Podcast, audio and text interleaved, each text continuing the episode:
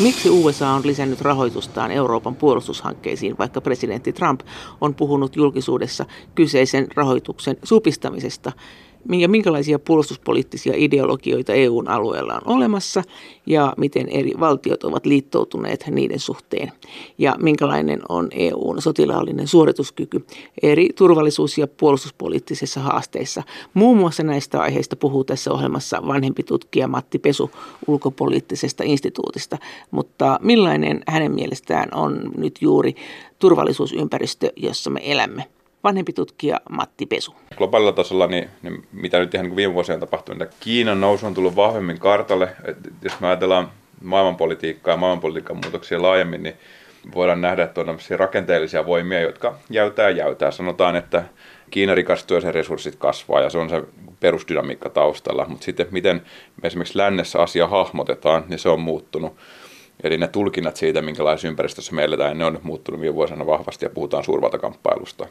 Ja tähän nyt ei liity pelkästään Kiina, vaan myös Venäjän toimet Euroopassa. Sitten meillä on alueellisen tason kriisejä, mihin itse suurvaltakamppailu usein liittyy. Et meillä on lähi joka on hyvin epävakaa, ei ole uutta. Mitenkään meillä on Korean niemimaan tilanne ollut kireä. Ja näin, että et, tässä on nämä alueelliset ja, ja tota, globaalit haasteet, minkä kanssa Eurooppa joutuu painimaan ja mitä lähempänä ne maantieteellisesti meitä on, niistä enemmän ne tietysti Eurooppaan vaikuttaa. Mitä siinä Kiinassa oikeasti on tapahtunut? Niillähän on tämä aseteollisuus vahvaa, ne ei kaikissa sopimuksissa mukana, eikö ne tee just keskipitkän kantaman ohjuksia, joita taas meillä on koitettu rajoittaa. Et onko, se, onko siellä siis tämä mm, suorituskyky noussut vai onko se vain se yleinen maan tunnelma noussut? Nehän myös myy niitä aseita. Joo, ehkä siis joo, on totta, että siellä on tapahtunut huomattavaa sotilaisen kyvyn nousu, mutta sanotaan, että se liittyy ehkä enemmän siihen Aasian, Itä-Aasian turvallisuuspolitiikkaan ja siihen balanssiin siellä, miten niin kuin Eurooppaan nähden, niin, niin kyllä se on varmaan se Kiinan raha ja ne investoinnit ja ne ketun hännät, mitä siihen mahdollisesti liittyy, on se nyt, minkä kanssa me nyt painitaan. Ja toisekseen se, että, että tämän kasvaneen suurvaltakamppailun myötä niin meidän läheinen kumppani Yhdysvallat tota, on hyvinkin kiinnostunut siitä, mitä Eurooppa kiinalaisten kanssa tekee, minkälaisia ratkaisuja me tehdään, niin tähän on jouduttu niin puu ja kuoren väliin, mitä tulee tähän suurvalta-asetelmaan. No mitäs, äh, jos mennään siitä Yhdysvaltoihin, onko siinä tapahtunut mitään keskeisesti merkittävää vai onko tämä jäänyt vain tämmöiseksi puheen tasolla, että jossakin vaiheessa uskottiin, että Eurooppa joutuu yksin huolehtimaan turvallisuus- ja puolustuspolitiikkaansa tai puolustus- ja turvallisuuspolitiikkaansa ja Yhdysvallat ei auta, mutta eikö se näytä nyt jo toiselta taas se tilanne? Konkreettisemmat toimet, mitä Yhdysvallat nyt on Eurooppaan kohdistanut, on ollut kauppapoliittisia, mutta sitten täällä turvallisuus- ja puolustuspuolella, mikä on siis se vahvin Yhdysvaltain ja Euroopan välinen suhde, niin on ollut vielä aika paljon puhetta, mutta sitten Yhdysvallat ei ole vielä puheen lisäksi tehnyt mitään konkreettista siirtoa, mikä vähentäisi sen sitoumuksen Euroopassa. Et itse asiassa Trumpin kaudella ne on, ne on jopa lisääntynyt ja siellä on rahaa tullut Euroopan puolustushankkeisiin enemmän, esimerkiksi mitä Obaman kaudella. Nyt voidaan nähdä pieni taite, mutta silti ne pysyy aika korkealla. On. Ja, ja se on mennyt ihan päinvastoin. Niin se on mennyt päinvastoin, tämä tapahtuu administraatiotasolla, mikä ei tavallaan, nämä ei ole sellaisia asioita, mikä päivittäin tulee Trumpin pöydällä. Tässä onkin se haaste, että toisaalta Trump puhuu jatkuvasti asioita, jotka heikentää Euroopan ja Yhdysvaltain suhteita, ja se heikentää meidän uskoa siihen, että kriisitilanteessa Yhdysvallat rietäisi ratsuväen kanssa apua, mutta sitten toisaalta kuitenkin ne valmistelevat toimet, millä sitä puolustusta harjoitellaan, millä sitä konkreettista kykyä luodaan, niin siellä se on niin kuin ihan eri meno. Eli tänä vuonna nähdään iso harjoitus, Defender-harjoitus, missä Yhdysvallat siirtää parikymmentä tuhat sotilasta Yhdysvalloista Eurooppaan ja katsoo, miten se Euroopan puolustuskuvio menee. Mihin päin Eurooppaan? No ne tulee eri puolille Eurooppaan, muun muassa tuohon Itämeren alueelle ja Mustameren alueelle ja näin. Eli tämmöisiä juttuja tapahtuu, mikä on taas ihan erilaisia signaaleja Yhdysvaltain sitoutumista. Tämä on Euroopalle haastava tilanne, että tehdään toista, mutta sanotaan toista. Onko sieltä jotain muita panostuksia tulossa Eurooppaan päin, tai tullut? No ei tämän, tämän mittaluokan, mutta koko ajan Yhdysvalloilla on, no, no nyt he on Puolaan tuomassa toista tuhatta uutta sotilasta lisää rotatoimaan ympäri Eurooppaa, ja, ja sitten he on kuitenkin he on panostanut täällä infrastruktuuriin, eri sotilastukikohtia vahvistanut niitä, he on harjoittelumäärät on lisääntynyt, näitä tämmöisiä kierteviä joukkoja on nyt Euroopassa, niitä on kiertää tuo Keski-Euroopan suunnalla, Itä-Euroopan suunnalla, Norjassa on Yhdysvaltain meri jalkaväen sotilaita vajaa tuhat, ja kyllä heillä on niin kuin, tämä aktiviteetti lisääntynyt. Onko se, jos sä nyt ajattelet Obaman kautta, niin onko se siis siihen verrattuna se on lisääntynyt? on, mutta Obaman kaudella aloitettiin ne toimet, mitkä on johtanut tähän. Ja sitten sinänsä kun Trumpin hallinto on myös, pitää muistaa, että se on republikaanihallinto, ja republikaanihallinnot pakko olemaan kovavoimahallintoa, missä niin kuin nähdään, että sotilaisen voiman on semmoinen alue, mihin kannattaa panostaa, ja he on sitä totta, totta, totta tehnyt. Tämä on, tekee Trumpin hallintoon suhtautumisen Euroopassa vähän vaikeaksi. Että kyllähän täällä, jos ajatellaan näitä maita Euroopassa, jotka on perinteisesti riippuvaisia Yhdysvalloista, joilla on tiiviit suhteet tuossa meidän etelänaapuripaltit, ja jos mennään Puolaan, niin heillä on se, että, että että totta toki he on tyytyväisiä, että Yhdysvallat sitoutuu tänne sotilaallisesti, mutta sitten varmaan kauhistuen katsoo niitä kommentteja, joita ylipäällikköisiä sitten välillä päästelee. Siis Trump. Trump nimenomaan, joo. Minkä takia Obama sitten lähti vyöryttämään tätä rahaa tänne ja resursseja tänne EU-hun, jos sä oot kuitenkin sitä mieltä, että demokraatit eivät perinteisesti toimi niin, että oliko hän vain EUn ystävä?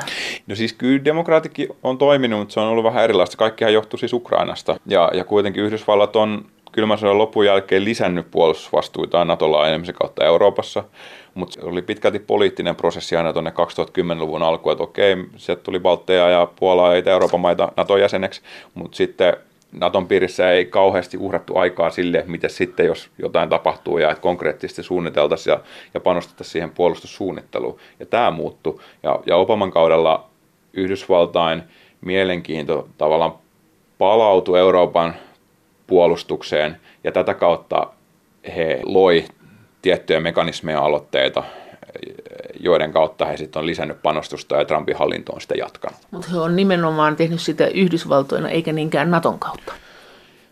No sekä että, että kyllä Yhdysvallat toimii myös Naton kautta, mutta heillä on myös, he toimii myös Naton ulkopuolella, mutta toki ne on sinänsä linkittyneitä ja no. se apu pääasiallisesti menee NATO-liittolaisille, mutta kyllä siitä nyt on tullut murusia meillekin Suomeen ja, ja Ruotsiin. Tämä Miten EU suhtautuu Yhdysvaltoihin? Ollaanko me kiitollisia näistä panostuksista? No kyllä Euroopassa sillä on ollaan, äh, tämä jännä tilanne siinä, että perinteisesti meillä on ollut aika iso osa jäsenmaita, jotka on suhtautunut Yhdysvaltoihin väellä vaihtelevan kriittisesti, että jos Irakin sotaa ja muuta, mutta sitten siinä kohtaa ehkä niin kuin ääni kellossa muuttu, kun alettiin näkee sen mahdollisesti, no, että jos Yhdysvallat vetäytyy, jos huomataan, että no eihän meillä ole itse resursseja vastaamassa turvallisuudesta. Sitten yhtäkkiä se Yhdysvaltain suoja alkoi kiinnostaa, vaikka siinä on aina ollut pientä kitkaa. Et kyllä se niin kuin Trumpin valtakausi on paljastanut sen, kuinka riippuvaisia Euroopasta Yhdysvalloista lopulta ollaan. Ja kyllä me niin kuin odotetaan, ja jos katsoo eurooppalaisten johtajien kommentteja Helsingistä Berliiniin ja Lontooseen, niin kaikki panostaa korostaa kuinka tär- elintärkeitä nämä transatlanttiset suhteet on ja näitä pitää ylläpitää. Eli kyllä niin kuin Euroopassa pääasiassa halutaan Yhdysvallat pitää niin sanotusti sisällä ja, ja, ja mukana ymmärretään suhteen arvo niin turvallisuuspoliittisesti ja varmaan myös kauppapoliittisesti ja näin. Kun sä sanoit, että tämä panostukset on lisääntynyt, niin pystyykö sitä määrittelemään Obaman kauden alusta verrattuna nyt Trumpin kauteen prosentuaalisesti tai jollain sanalla? No siis heillä on tämmöinen Euroopan, kutsutaan pelotealoitteeksi, joka on, mä en tiedä miten se tarkkaan menee, mutta sen varsinaisen sotilasbudjetin ulkopuolelta kanavoidaan rahaa Eurooppaan – Venäjän pelottamisessa? No pelotte on ehkä, ehkä pelottaminen on eri asia, mutta kuitenkin vahvistamaan Euroopan puolustusta. Ja, ja muistaakseni Obaman aikana se ensimmäinen äh, budjetti, joka siihen alkointiin oli jotain, joitain satoja miljoonia dollareita.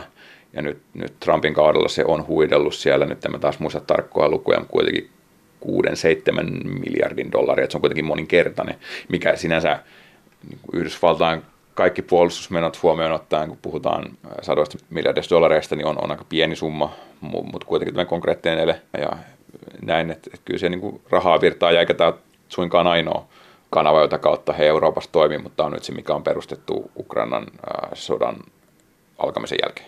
Vanhempi tutkija Matti Pesu ulkopoliittisesta instituutista. Mites Venäjä? Sä, sä oot sanonut näin, että Venäjällä ei ole niin paljon resursseja, mutta sillä on kova pokka. Joo, Venäjällä on, on tietysti on resursseja ja, ja heillä niin kuin on, he on kanavoinut paljon rahaa puolustukseensa viimeisen kymmenen vuoden aikana. Sitä on modernisoitu ja nyt me nähdään, että se on niin sanotusti käyttökelpoista, että he pystyvät käyttämään sitä oman politiikan ajamisessa välineenä. Se, että jos me puhun, että on kova pokka, niin Venäjä, niin kuin, heillä on rajalliset resurssit edelleen, mutta he pystyvät käyttämään sitä taktisesti täyttämään tyhjöitä ja nopeasti ajamaan poliittisia intressejä. Vaikka nyt sanotaan Syyrian malli esimerkki tuli tyhjö, he oli äh, halu pitää asat vallassa, sinne mentiin. Ukrainan tilanne antoi siinä kohtaa sitten mahdollisuuden. Ja tätä me ollaan nähty muuallakin pienissä mittakaavoissa nyt li, li, Libyassa, että mennään näiden kaupallisten toimijoiden kautta, jolloin kuitenkin linkki Venäjän valtiollisiin intresseihin. He, he kuitenkin he toimii ja heillä on nyt resursseja ajaa poliittisia intressejä asevoimien käyttämisen kautta sitä he, he tekee. Ja heillä on kehittyneitä asejärjestelmiä, jotka vaikuttaa Euroopan turvallisuuteen, uutta ohjusteknologiaa, nopeaseen toimintaan kykeneviä joukkoja. Heillä on joukkoja, joilla on taistelukokemusta ja ennen kaikkea heillä on autoritäärinen hallinto, joka pystyy tekemään nopeita päätöksiä. Ja turvallisuuspoliittiset päätökset on, on, on pienen piirin tekemiä, niin he pystyvät sen niin kuin ihan eri tavalla liikkumaan ja tekemään kuin sanotaan vaikka Euroopan unioni, joka on kömpelö 30 jäsenen, jäsenen blokki, jossa päätökset tehdään konsensusperiaatteella ja näin, että se jokainen ymmärtää, että minkälainen ero niissä on. Mitä tämä tarkoittaa Suomen kannalta ja EU-maiden kannalta niin kuin jatkossa? Millaisia tyhjiöitä? Tietysti, siis jos nyt puhutaan Suomesta, niin me ollaan kuitenkin maailmanluokkainen yhteiskunta, maailman menestyneempiä yhteiskuntia. Meillä on pieneksi kyvykkaat asevoimat. Ei tämä ole semmoinen alue, mikä houkuttaisi, koska meillä ei ole niitä, monia niitä heikkouksia, joita Venäjä – turvallisuuspolitiikassa hakee. Heillä on tämmöinen hyvin kokonaisvaltainen lähestymistapa, että he, he lähestyvät asioita kokonaan holistisesti ja, ja heillä on eri tavallaan työkaluja, mitä he käyttävät. Että on taloudellista vallankäyttöä, tiedustelu, tiedustelutoimintaa, informaatio, vallankäyttöä, sotilaallista voimaa ja tätä kautta he, he toimii ja katsoo. Ja mun mielestä me ollaan aika hyvässä asemassa. Meillä on vahva yhteiskunta, joka on ei immuuni, mutta resilientti tämän tyyppiselle toiminnalle. Semmoinen sitkonen, että on hankala, kun meillä on suhteellisesti korkeakouluttu väestö, meillä on homogeeninen yhteiskunta, meillä on toimiva tiedon välitys, aika hyvä medialukutaito, ei ole tämmöisiä niin kuin isoja etnisiä railoja, huippuluokan viranomaistoiminta, viranomaiset osaa toimia yhdessä. Kaikki tämmöistä, mitä vaikka nyt, niin kuin, jos katsotaan Ukrainaan, niin esimerkiksi siellä monesti puuttu. Okay. on vaikea nähdä tilanne, missä tällä hetkellä Suomi olisi jotenkin tämmöinen astilauta, jos olisi uhka Venäjälle, koska kuitenkin, jos ajatellaan koko läntistä yhteisöä, kyllä se päälinjasti aika varovaista kuitenkin se Venäjä-toiminta on, eikä kellään ole Venäjää sinänsä antaa uhkasignaaleja, niin intressejä, mutta toki jos ajatellaan Venäjän toimintaa, niin sitä varmaan ohjaa monen, monenlaiset intressit. Ukrainassa se oli selkeästi se, että he katsoivat, että tälle heidän suurvaltastatukselleen on äärimmäisen tärkeää, mitä Ukraina tekee, jos ei Ukraina ole siellä eräänlaisena kruunun jalokivenä, niin, niin sitten mihin heidän tämä alueellinen valta-asemansa perustuu. Toki siellä oli myös strategisia intressejä, kuten Krimi. Sitten jos ajatellaan lähi just Syyriä, siellä Venäjä nyt halusi mukaan niihin alueellisiin kuvioihin ja halusi osoittaa suurvalta toimiuttaan sillä, että okei, heillä on täällä niin kuin sanottavaa, miten tota politiikkaa täällä harjoitetaan, mikä on alueellinen geopoliittinen tilanne. Jos me katsotaan sitten yksittäisiä, nyt on ollut viime vuosina paljon puhetta siitä, miten Venäjä toimii Afrikassa ja, ja heillä on tiettyjä maita, mitä niin siellä sitten ohjaa tämmöistä taloudellista intressiä, että jos tuolla on tarvetta tota, näille meidän yksityisen sotilasjoukoille, mennään sinne tekemään rahaa, jos tuolla on kiinnostavia kaivannaisia, niin mennään sinne meidän tota, kaivosfirmoilla, jos tuolla on halukkuutta ostaa pyssyjä, niin mennään meidän aseteollisuuden kanssa sinne, että on sitten niin, on niin, kuin, e, niin että eri, eri maat, eri alueet, eri intressit. Miten tämä EUn laajenemispolitiikka ja mahdolliset uudet assosiaatiosopimukset, että koska tämä Ukrainan kriisihän mm. niin jotenkin syttyi tästä assosiaatiosopimuksesta, mitä oli mm. suunnitteilla Ukrainan ja EU välillä? Mä oon itse sen verran legalistinen tässä, että jos on meidän lähialueilla toimijoita, jotka haluaa lähentää Euroopan unionia, se on meidän intresseissä niin ojentaa sinne auttava käsi ja toimia, koska siinä on sit, meillä Eurooppana on intressinä vakauttaa meidän lähialuetta. Ja jos me luodaan menestyneitä, paremmin menestyviä, vakaata yhteiskuntia meidän ympärille, niin aina parempi. Mutta se kolikon toinen puoli on taas se, ja tämä osittain liittyy siihen, mitä mä tässä niin kuin aluksi sanoin näistä niin ajattelutavan muutoksesta, Joo. että nyt kun puhutaan suurvalta kamppailusta, niin ehkä mitä me ei aikaisemmin ymmärretty on se, että se toiminta, mitä me nähtiin teknokraattisena ja tämmöisen teknisenä, vaikka nämä assosiaatiosopimukset, Joo. Ukraina tässä malli esimerkki, niin muut toimijat näkeenkin sen geopoliittisena.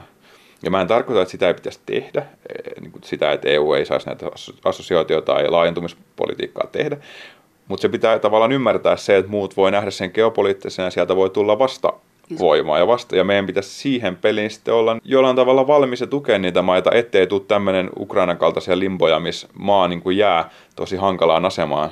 Ja sitten meillä ei kuitenkaan aina ole ehkä resursseja ja intressejä tukea niitä maita niin paljon, mitä ehkä tarve vaatisi.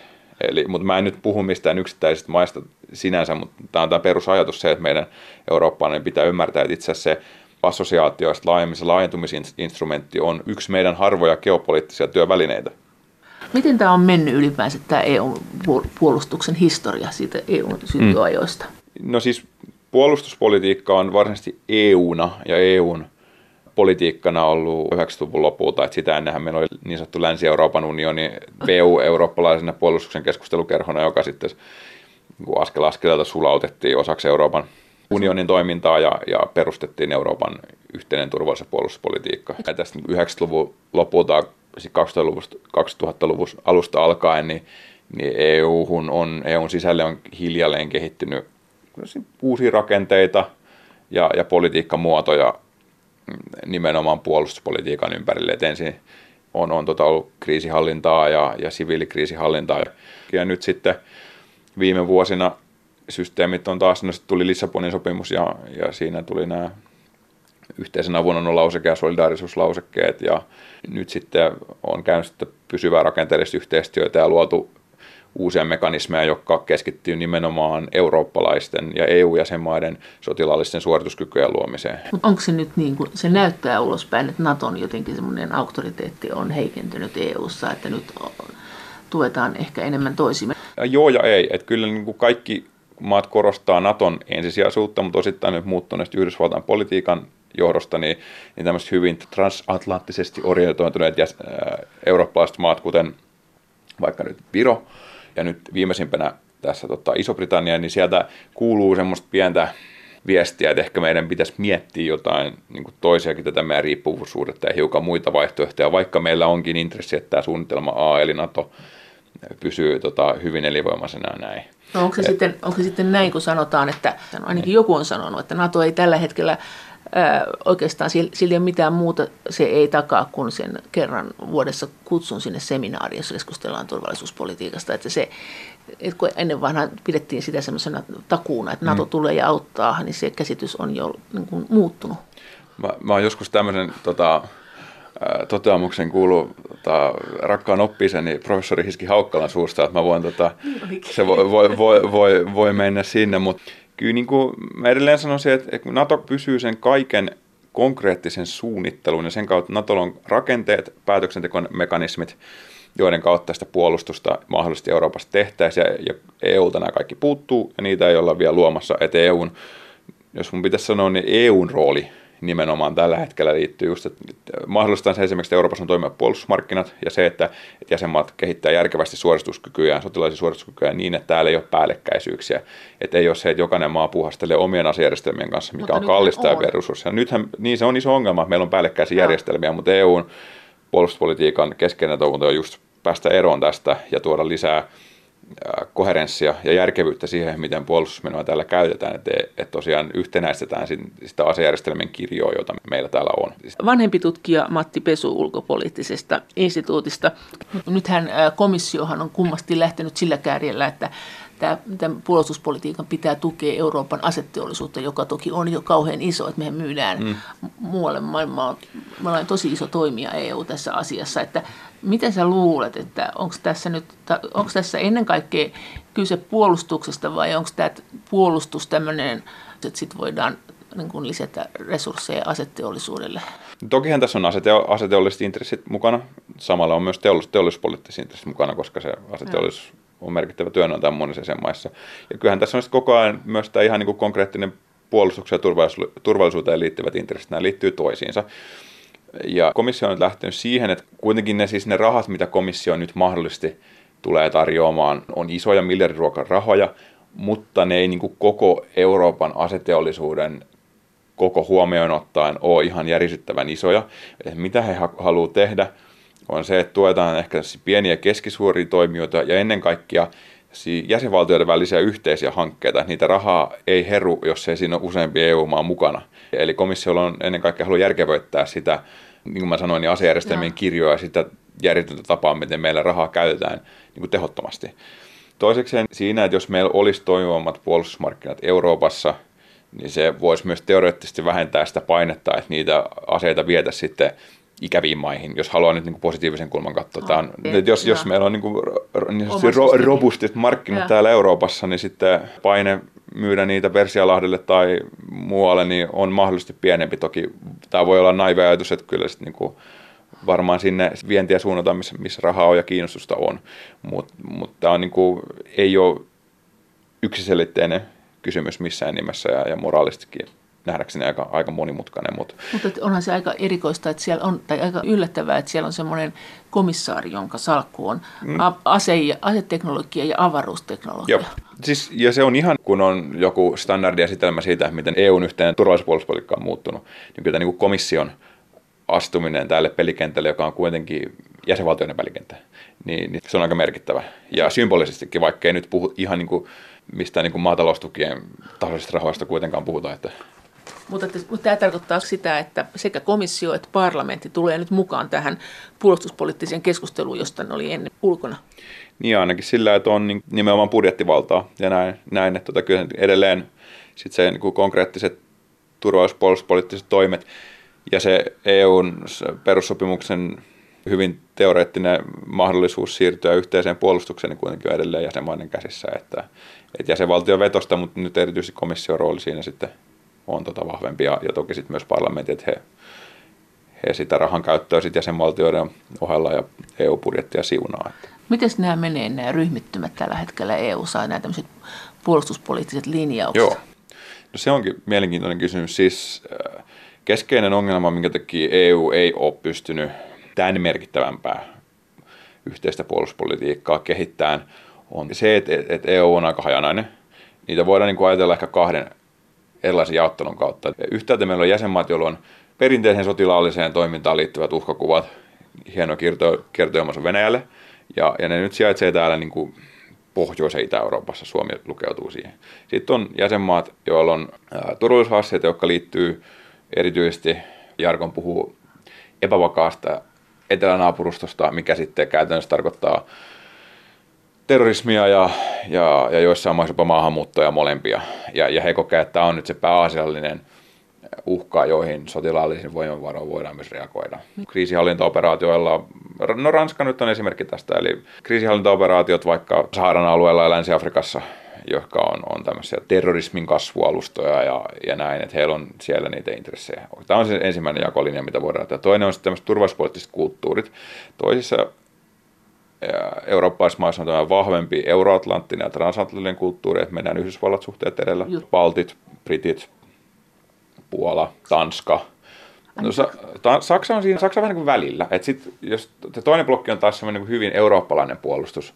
Ja, ja siellä on niin kuin Ranska, Ranska nousee esiin, ehkä Belgiaa, Luxemburgia, Italiaa, Espanjaa, näitä.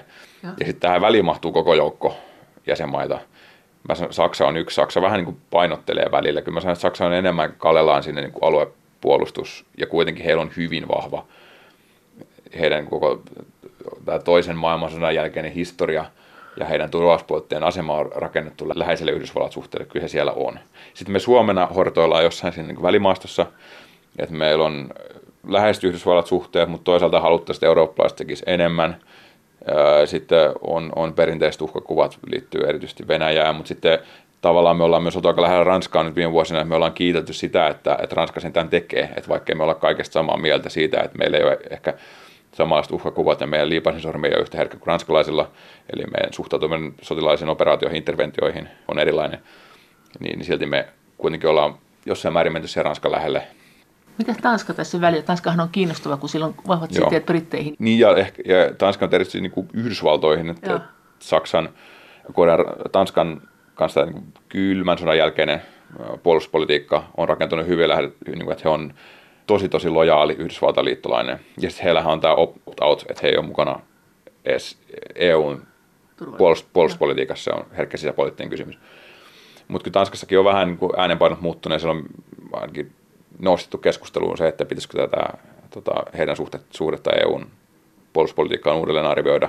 Yksi niistä monista signaaleista, joita Euroopasta kuuluu, Briteistä, Virosta, Tanskasta ja muualtakin, hyvin transatlanttisista maista. Että et nyt varmaan olisi ainakin aika keskustella muista vaihtoehdoista. Mitäs Ruotsi? Ruotsilla on hyvin läheiset suhteet Yhdysvaltoihin, tulee puolustusteollisuuden kautta, tulee tiedustelulinkkien kautta – Ruotsi on maantieteellisesti Yhdysvalloille ja koko läntisen liittokunnalle tärkeä Etelä-Ruotsin alueet ja satamat mahdollisessa Baltian, Baltian puolustusskenaariossa, niin siellä on niitä tota, alueita Onko ne tehnyt sopimuksia? tarvitaan. No, Ruotsilla on samat sopimusviitekehykset kuin meillä, eli heillä on tämä isäntämaasopimus, joka antaa heille tavallaan sitten päättää, että kuka ja mitä ja missä tehdään, että se on heidän omissa käsissään, mitä he haluaa, että mitä he haluaa mahdollisesti Yhdysvallojen omalle antaa, mutta Ruotsin tilanne on se, että heillä on oma puolustus ajettu siihen kuntoon, että he on aika riippuvaisia muista. Se on se paradoksi se, että kun jos ajatellaan Ruotsin kylmän sodan hyvin vahvaa moralistista ulkopolitiikkaa, niin, ja mikä ei pelännyt kritisoida Yhdysvaltoja tai muita suurvaltoja, niin siellä oli kuitenkin niin kuin massiivinen satojen tuhansien miesten sotilaallinen reservi ja Euroopan ja maailmankin mittakaavassa isot ilmavoivat ja heillä oli puol- niin jerkkua, jolla he pystyivät sen linjan, linjan takaamaan, niin Ruotsin asema on erilainen. Mutta palatakseni vielä tähän, niin Ruotsi on siinä mielessä Suomesta poikkeava maa, että he ovat aika varautuneita EUn yhteiseen ja puolustuspolitiikkaan puolustusyhteistyöhön johtuen siitä, että he miettivät aika tarkasti, että miten heidän suht iso puolustusteollisuutensa tähän sopeutuu, että Suomessa puolustusteollisuuden asema ei ole juurikaan mitenkään kauhean keskeinen politiikka driveri, että mikä määrittäisi meidän asemaa tai suhtautumista. Miten se voi vaikuttaa puolustusteollisuuteen? No se, he, he, he on miettinyt erityisesti sitä kautta, että mikä on he, ruotsalaisten puolustus yritysten asema esimerkiksi suhteessa näihin komission aloitteisiin, et, koska siellä on niin paljon rahaa Yhdysvalloista ja Briteistä, jotka tulee olemaan, jotka on Brittien osalta tulee olemaan ja sitten Jenkkien kohdalla on jo Euroopan ulkopuolisia toimijoita.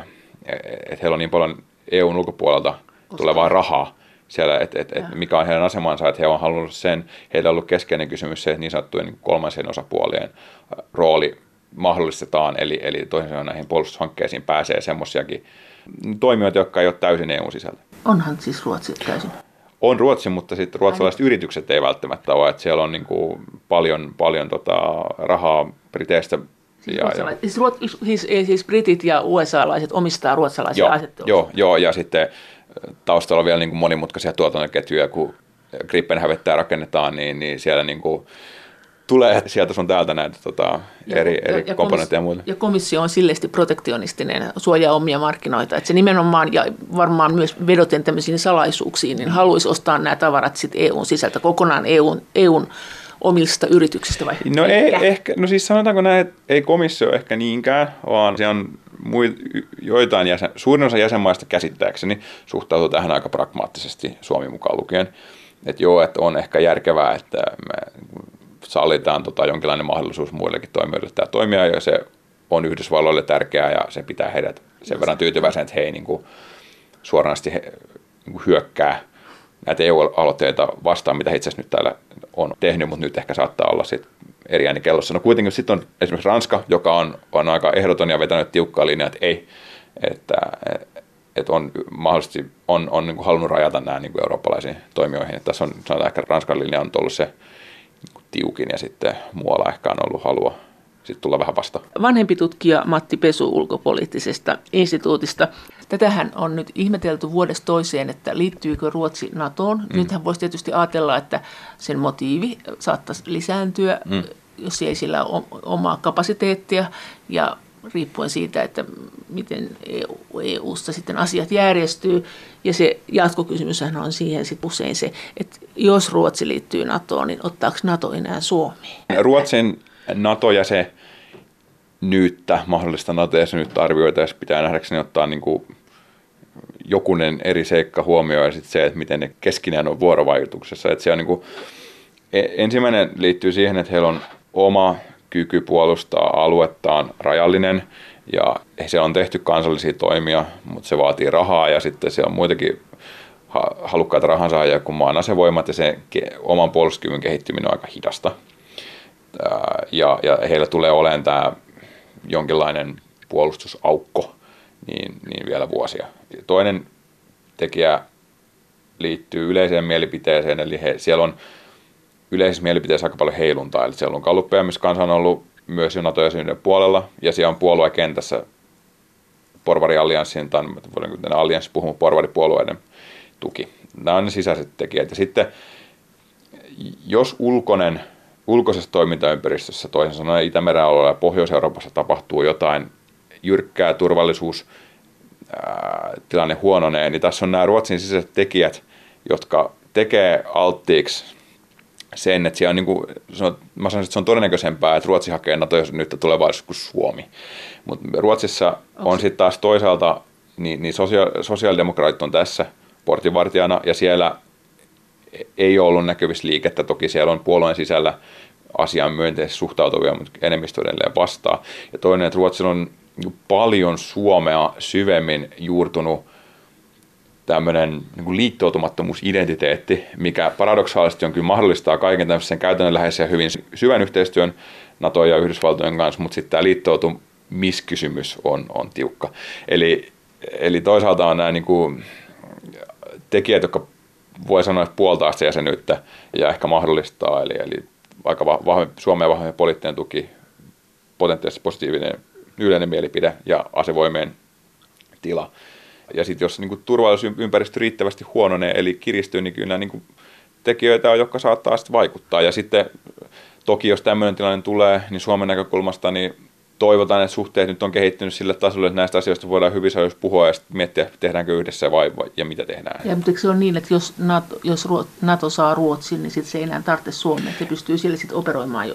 No ei se ole ehkä ihan niinkään, että niin kuin Suomenkin alue, siis tällä hetkellä, kun Ruotsilla ja Suomella ei ollut hinkua NATOon ja NATOlla ei ollut hinkua ottaa heitä sisään, koska sen nykyiset järjestelyt, joita tehdään, ja tämä tiivis yhteistyö palvelee molempia intressejä tavalla, joka, joka tällä hetkellä riittää. Mutta mut kyllä niin kuin edelleen esimerkiksi Suomen maantiede on semmoinen, että et, et NATO ei ole yhdentekevä, sanotaanko, että kuka, kuka tätä maata hallitsee, kenen näpeissä tämä on puhutaan sitten Baltian puolustuksesta tai arktisesta alueesta, mikä on entistä tärkeämpi ja tärkeämpi alue. Ja, ja siinähän Lapin asema on tärkeä. Ja vaikka Ruotsi olisi nato jäsenenä, niin se pysyy edelleen tärkeänä. Miten Gallup-tulokset menee? Että se, kun sanoit, että siellä Joo. on isompi kannatus Natolle kuin Suomessa, niin muistatko se yhtään suunnilleen? Siis mä luulen, että se, niin ne kannatuspiikit oli tuolla 14-15 vuosina, ja silloin se oli se nippanappa yli puolen. Mä, luulen, mä en muista tarkkaan, mitä se menee, mutta se on niin selkeästi, se vastustajien määrä on selkeästi pienempi. Että se on ollut semmoista 60, 40, 5, 5, 4, 5. Ja, ja sillä että varmaan niin enemmistö on kuitenkin vastaan, mutta siellä on niin kuin kannatus huomattavasti isompaa mitä meillä. Miten nämä ase, jos mennään ihan tähän ase politiikkaan, mm. niin mitä, mitä, mitä sille kuuluu niin kuin EUn kannalta, kun näitä aserajoitussopimuksia mm ja sitten on kilpavarustelua ja tämä koko, mistä jo vähän puhuttiinkin, tämä politiikka ihan tämän teollisuuden ympärillä myös, niin mitä sille kuuluu? Mitä siinä, mitä siinä on keskeistä EUn kannalta tai globaalisti? No siis, no nyt INS-sopimus tuli ja meni. Tuolla oli nimenomaan keskimatkan maasta laukastavia ohjuksia säätelevä sopimus. Nyt sitten katsotaan, että, että mitä kukin tekee. Että tässä on, Venäjä on nyt ei myönnä rikettää, mutta laajasti läntisessä yhteisössä katsotaan, että Venäjän tietty ohjustyyppi rikkoo sopimusta mahdollisesti he, osa heidän, tai heidän Iskander-ohjukset myös.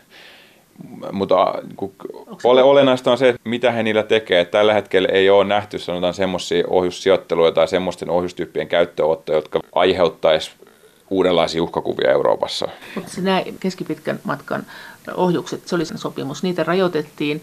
Kauaksi ehti olla voimassa?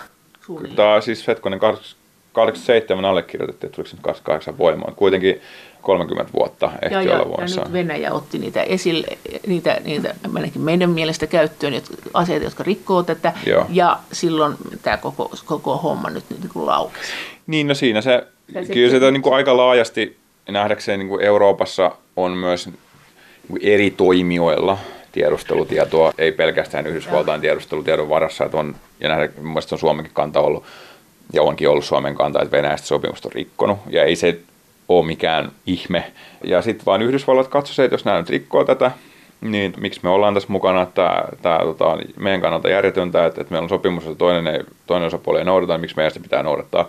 Ja, ja Trumpin hallinto ei kerännyt tyylipisteitä siitä, miten he lähti, mutta todennäköisesti se, jos meillä olisi ollut vaikka Clintonin hallinto, mitä ei koskaan tullut, niin he olisivat päätynyt todennäköisesti samaan vaihtoehtoon, mutta ehkä eri tavalla. Eli lähtö olisi ollut vähemmän, tämmöinen niin dramaattinen ja oltaisiin ehkä konsultoitu enemmän liittolaisia, ehkä yritetty mahdollisesti niin Venäjän suuntaan jotain diplomaattista aloitetta ihan vain siinä mielessä, että oltaisiin saatu homma näyttämään paremmalta ja sitten vetäydytty, kun Trump, Trumpin kohdalla niin, niin ensin vaan niin kuin ilmoitettiin, no niin, että nyt näin on ja, ja lähdetään ja, ja siinä ei haettu tyylipisteitä eikä kauheasti konsultoitu liittolaisia ainakaan siinä niin kuin prosessin alkupäässä. Eli he lähti sille, että jos Venäjä ei ole, niin hekään ei ole Joo. ja muut saa tehdä mitä haluaa. No niin, mutta sitten jos palatakseni vielä se, miten Euroopan näkökulmasta, niin sitten niin kuin, tässä on kyse Venäjästä ja Yhdysvalloista, että jos Venäjä alkaa enemmän enemmän sijoittaa niin kuin aiemmin INF-sopimuksen kieltämiä ohjusjärjestelmiä, jotka kantaa pidemmälle Eurooppaa, niin meillä huoli lisääntyy. Ja sitten toisaalta, mikä, mitä Yhdysvallat tekee. Tässä tavallaan esimerkiksi Yhdysvalta puuttuu vielä semmoista asejärjestelmät, mitä, mitkä INF-sopimus kielsi. Eli ei tässä pointti on se, että sotilaallisesti tässä ei ole tapahtunut vielä mitään merkittävää. Että voi oli... ostaa Kiinasta aika nopeasti niitä. Niin ja kyllähän nyt itsekin nimenomaan kehittää niitä ja, ja varmaan tuleekin kehittää, mutta enemmän sitten toi Aasian teatteri niin sanotusti mielessä. Mutta siis INF ei vielä niin sotilaallisesti, se sen romuttaminen tarkoittaa sotilaallisesti mitään niin mullistavaa. Ja, ja niitä ei ole nyt vielä tuotu Eurooppaan. Ei, ei, ole, ei ole tuotu ja mä luulen, että Venäjälläkin tämä tajutaan ja heille ei varmaan ole niin välittömässä intresseissä sitä, sitä tehdä. No luuletko sä, että EU sallii sen, että esimerkiksi NATO tuo tänne niitä?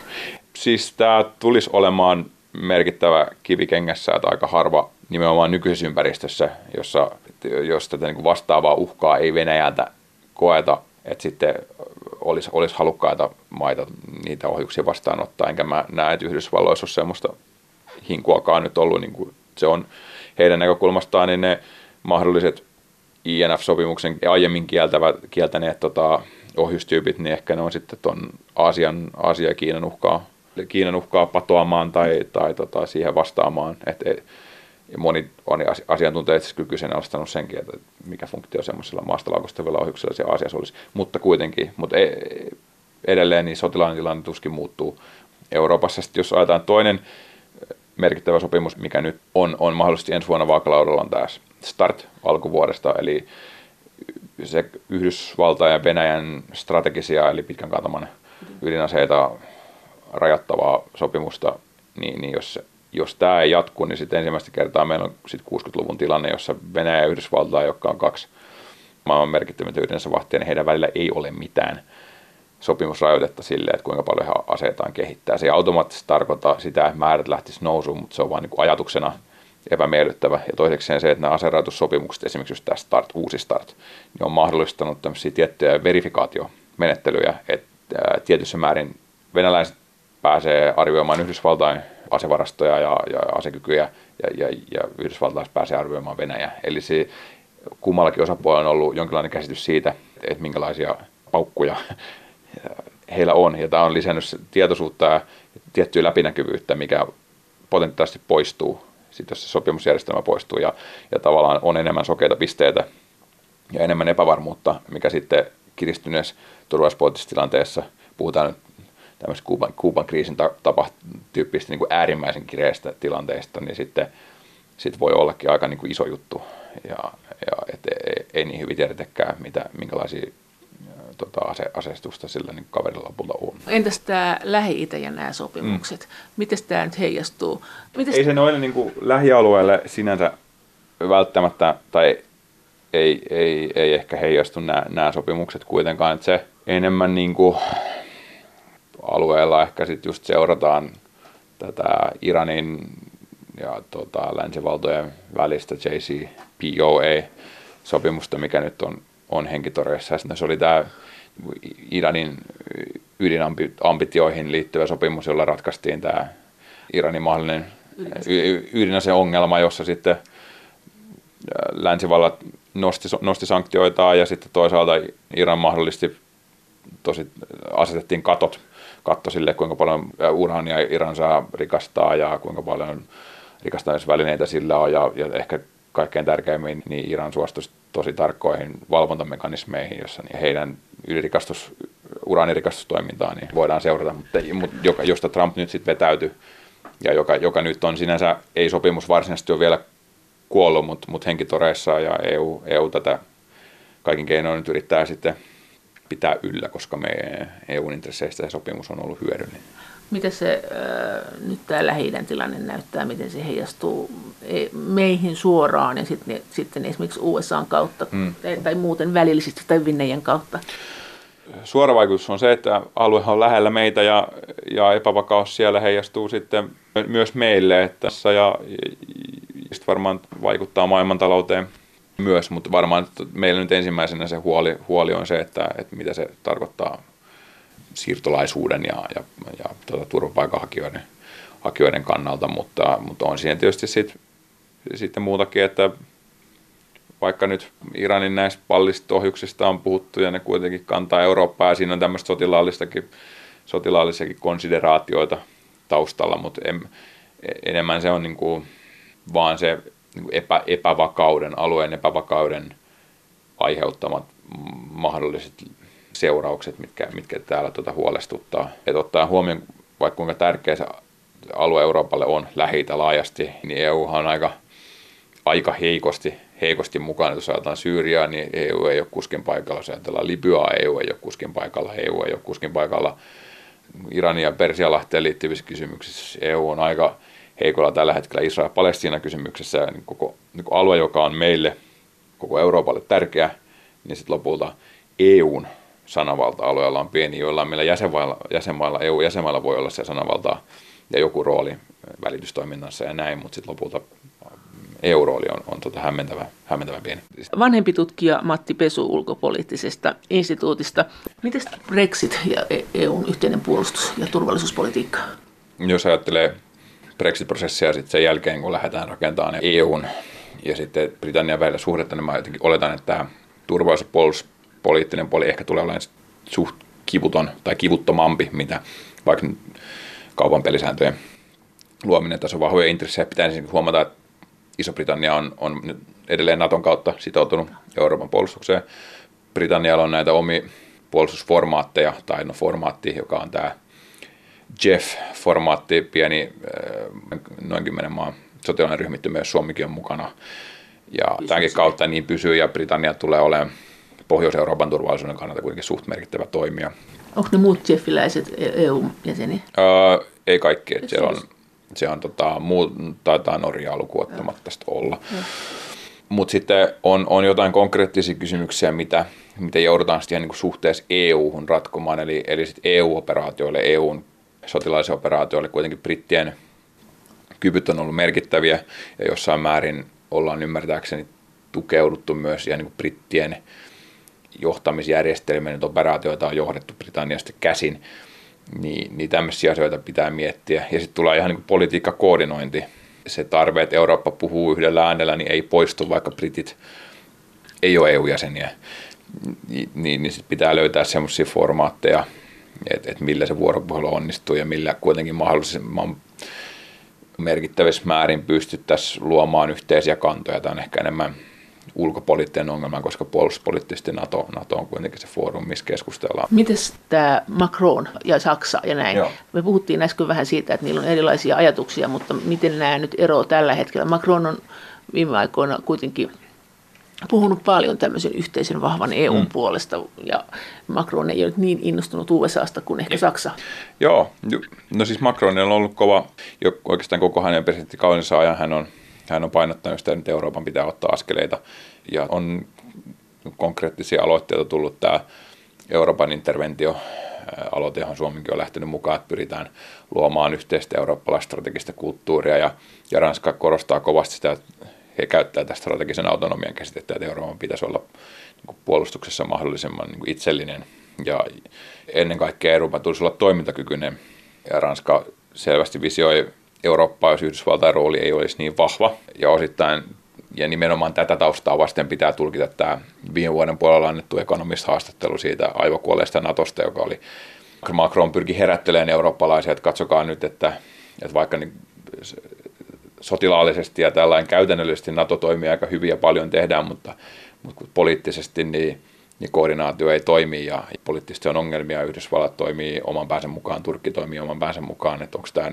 meidän intressissä olla mukana tässä? Macron näkee poliittisia ongelmia nimenomaan Natossa. Onko Macron sitten sitä mieltä, että meidän pitäisi EU, joku EU-yhteisenä armeijana mennä myös EUn rajojen ulkopuolelle ja tarkoittaisiko se silloin sitä, että meidän asevelvolliset joutuisi menemään kaikenlaisiin sotiin, mitä tässä sitten yhdessä ideoidaan? No siis Macron on käyttänyt EU-armeija nimeä, mutta, tai sanaa pitää korostaa, että aina kun EU-armeijasta puhutaan, niin ei, ei tarkoita oikeastaan missään EU-armeija siinä mielessä, kun meillä Suomessa armeija ymmärretään, että olisi joku yksi eurooppalainen massa-armeija, joka teki sitä ja tätä, vaan enemmän puhutaan vähän riippuen kuka, kuka puhuu, mutta Macron erityisesti tarkoittaa eurooppalaisia koalitioita, jotka olisi valmiina toimimaan ja menemään mielellään niille alueille, joissa Ranskalla on intressejä, ehkä tuonne Afrikan suuntaan. Heillä on siellä konkreettisia tarpeita, että heillä on siellä suht iso sotilasoperaatio ja heidän omat voimansa äärirajoilla ja he katsoo, että se eurooppalaista ei tule riittävästi vastaan. Nyt olisi, siis nyt, vastaa heidän sotiaan sotimaan jonnekin Afrikkaan? No tässä no voidaan ajatella, että, että, että siinä on kuitenkin ihan jalot ja, ja ymmärrettävät tarkoitusperät, että jos siellä on epävakaita alueita, jotka toimii kasvualustana terrorismille, joka kohdistuu Eurooppaan, niin, niin kyllä mä niin sen intressin ymmärrän, mutta sitten suurimmalla osalla eurooppalaisista maissa ei ole vaan riittävä sytyke sit toimia.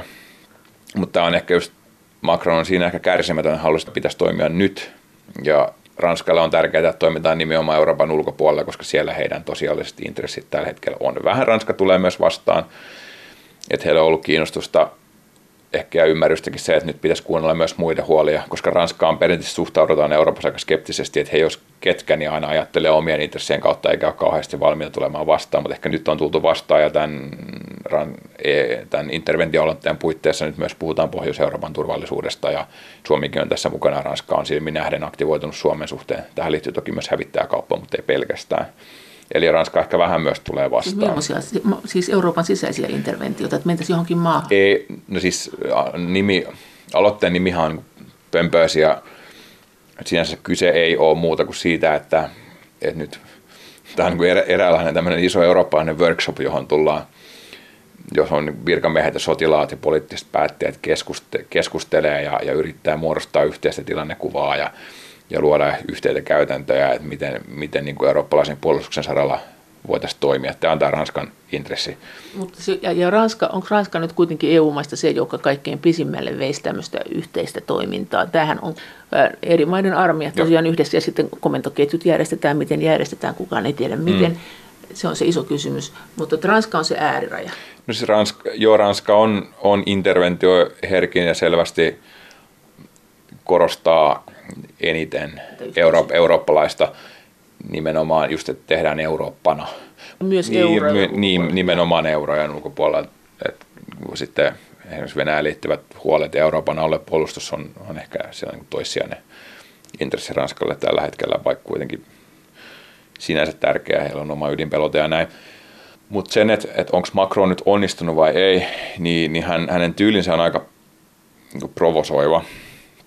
Ja ja se, että se mitä tapa, jolla hän puhuu Natosta, niin, niin aiheuttaa harmaata hiuksia, sanotaan tuolla Puola, Baltit ja, ja Aksel ehkä Saksassa, että, että Macronin puhe ja johtamistyyli ei ole ollut nähdäkseni semmoinen, että se toisi eurooppalaisia yh, kauhean tehokkaasti yhteen, vaan se ehkä on tähän mennessä jakanut. Ja, ja ja sen tavallaan ymmärtää tuolla, kun jos katsot asiaa vaikka Viron perspektiivistä, että heillä on niin Venäjän suhteen valtava epäsymmetria, ihan niin kuin oikeutettuja huolia ja oikeastaan ainoa toimija, joka niihin huoliin pystyy nyt ehkä mahdollisesti vastaamaan, on Yhdysvallat vielä niin vuosikymmeniin, niin ei he sur, suin surminkaan halua, että eurooppalaiset nyt provosoisi Yhdysvaltaa niin, niin että et jotenkin omalla autonomia ja muulla puheella, niin he jotenkin edesauttaisi sitä, että Yhdysvallat niin kuin ottaa askelia Euroopasta poispäin, koska mitään niin kuin eurooppalaisille tarvita mitään tilalle. Mutta mitä tämä nyt tarkoittaa, meitä varmaan suomalaisia kiinnostaa suomalaisten asevelvollisten kannalta, että onko heillä jota nyt tulevaisuudessa tai nyt, nyt reservissä olevilla niin vaara joutua johonkin EUn sotiin EUn ulkopuolelle, mahdollisesti menettää henkensä siellä? Ei, ei. Meillä on tietty, lain, tietty lainsäädäntö, joka, joka säätelee sitä määrää, kuinka paljon meillä nyt voi, voi sotilaita olla ulkopuolella. Toki me nyt voidaan uuden, uuden tota lainsäädännön puitteissa osallistua myös tota sotilaallisen avunannon tehtävyyden on tietysti kaikki Suomen käsissä, eikä, eikä tässä puhuta mistään niin kuin ison mittakaavan operaatioista. Mä luulen, että, että tämän, meillä on ollut keskustelua siitä, että pitäisikö meidän osallistua jotenkin Ranskan tukeviin operaatioihin, vaikka just Malissa tai muualla, ja, mutta silloin puhutaan varmaan kymmenistä ja ne on ammattisotilaita. Ja ammattisotilaita tai sit halukkaita reserviläisiä, että jompi, jompi, jompi kumpi. Mitä me nyt kriisihallinnassa on usein malleja mennyt, tämä, tämä toiminta mennyt. Mutta Saksan äh, politiikka on vielä vähän epäselvä. Se on jotain siltä väliltä. Se ei ole tämmöinen kuin Ranskan, mutta kuitenkin jotakin pitäisi tehdä. Niin, Sa- Saksassa on nyt, no isoin kysymys liittyy siihen, että he ei oikein itsekään sellainen tiedä, miten, miten tässä pitäisi toimia. Että he korostaa omaa tämmöistä siviilivaltaroolia ja heillä on skeptisyyttä asevoimensa käyttöön ja, ja asevoiman käyttö ei ole mitenkään luonteva osa Saksan ulko- ja turvallisuuspolitiikkaa, sanotaan näin, eikä he, ja, ja tota, siellä on, asia on sisäpoliittisesti herkkä ja, ja siellä ei ole kansan keskuudesta ihan kauheasti halua muuttaa, muuttaa linjaa. Saksa, sa, nyt niin kuin oikeastaan eri puolilla Eurooppaa Yhdysvalloista tänne, niin syyttävä sormi usein osoittaa Saksaan, että te ette tee tarpeeksi, että te olette iso talous, mutta te tota, panostatte näin vähän vaan puolustukseen ja, ja että se olisi tekemään sitä, että se olisi tekemään tätä ja että teillä on kalusto huonossa kunnossa ja jotka kaikki on ihan niin kuin sinänsä totta. Mutta sitten poliittisesti ajatellen Saksa on kuitenkin edelleen transatlanttinen maa ja, ja haluaa pitää Yhdysvaltain Euroopassa, vaikka Merkelikin kuulosti, kuulosti sanoa, että Yhdysvaltoihin ei voi niin kuin kaikissa tilanteissa enää, enää luottaa. Euroopan pitää ottaa, ottaa siinä suhteessa kohtaloa omaan käsiin. Onko Euroopalla sitten riittävä suorituskyky tällä hetkellä? Siis kun ajatellaan, että meillä on tuossa hmm. Venäjän armeija lähellä. Et Venäjän suhteen sitä asiasta pohditaan, että on eri ajatuspajoissa on, on ympäri Eurooppaa mietitty ja, ja siellä on itse asiassa EUnkin puitteissa on ja, ja Naton puitteissa on identifioitu tiettyjä suorituskykypuutteita, joita meillä siis yksinkertaisesti on, eli tästä äh, brittiläinen ajatushautomo IISS, double, double I, double S, puhutaan äh, niin kuin niin teki, teki tämmöiseen tutkimukseen, että tämmöisessä suht rajoitetussa sotilaiskonfliktissa tuolla Itä-Euroopassa tai oikeastaan Koillis-Euroopassa Baltian puolella alueella, miten, miten tota Venäjä vastaan pärjättäisiin siinä. No, identifioitiin aika monia suorituskykypuutteita liittyy ihan ilmatorjuntajärjestelmiin, hävittäjiin, tankkeihin, ettei kerta kaikkiaan ole tämmöisiä kriittisiä sotilaallisia suorituskykyjä riittävästi. Ja se, että, että jotta niitä pystyttäisiin riittävästi kehittämään, niin kymmeniä vuosia aikana niin se hintalappu on, on aika massiivinen. Puhutaan siis sadoista miljardeista. Onko tästä nyt poistettu tämä Yhdysvaltain arvio? No, tästä on pohdittu nimenomaan, että se on euro- joo, eurooppalainen operaatio. Et, hurja hintalappu, tietysti 20 vuotta, ja, ja tässä puhe oli 200-350 miljardista eurosta, joka on tähtitieteellinen raha, mutta toki kun ajatellaan näitä kriittisiä suorituskykyjä niin, ja niiden luomisia, niin, niin katse kääntyy näihin isoihin eurooppalaisiin maihin, erityisesti Saksaan. Ja Ranskaan. Ja, ja, ja Ranskaan, mutta ehkä sitten Saksaan vielä erityisesti, koska siellä varmaan olisi varaa hiukan niin kuin nostaakin, ja sitten niillä, jos Saksa nostaa vaikka 0,5 prosenttia suhteessa bruttokansantuotteeseen niitä, niin se puhutaan jostain vuosittain kymmenistä miljardeista euroista, joka on niin iso, iso määrä rahaa. Mutta siis pointti on se, että kyllä Euroopassa tiedetään, mitkä ne puutteet on, mutta sitten se on eri asia, onko poliittista tahtoa ja rahaa tehdä sitä, ja, ja meillä on eurooppalaisia maita, jotka ajattelee, että nyt Venäjä on niin iso uhka, että, että meidän toi tarvitsisi mitään tehdä. Mä jotenkin itse sen visioin niin, että että me todennäköisesti tulevaisuudessa tullaan Euroopassa näkemään enemmän ja enemmän pienten maaryhmien toimintaa, jolla on samantyyppiset toimintatavat ja samantyyppiset uhkakuvat. Eli enemmän ja enemmän Venäjästä huolestuneet Pohjois- ja Koillis-Euroopan maat toimii yhdessä ja siinä ehkä on sitten mukana Saksaa ja Brittiä ja Yhdysvaltoja ja ne koalitiot vaihtelee, vaikka meillä varmaan edelleen NATO säilyy, mutta sitten se konkreettista toimintaa tapahtuu paljon enemmän tämmöisissä pienemmissä maaryhmissä, koska Eurooppa niin geopoliittisena toimijana ei ole mitenkään yhtenäinen ja se olisi järkevää pienissä ryhmissä tehtäisiin enemmän. Näin sanoi vanhempi tutkija Matti Pesu ulkopoliittisesta instituutista. Kiitos teille kaikista viesteistä ja kommenteista. Kaikki viestit ja kommentit ovat aina erittäin tervetulleita ja niitä voi lähettää edelleen sähköpostiosoitteeseen maija.elonheimo.yle.fi ja sen lisäksi me voimme keskustella näistä teemoista yhdessä Twitterissä.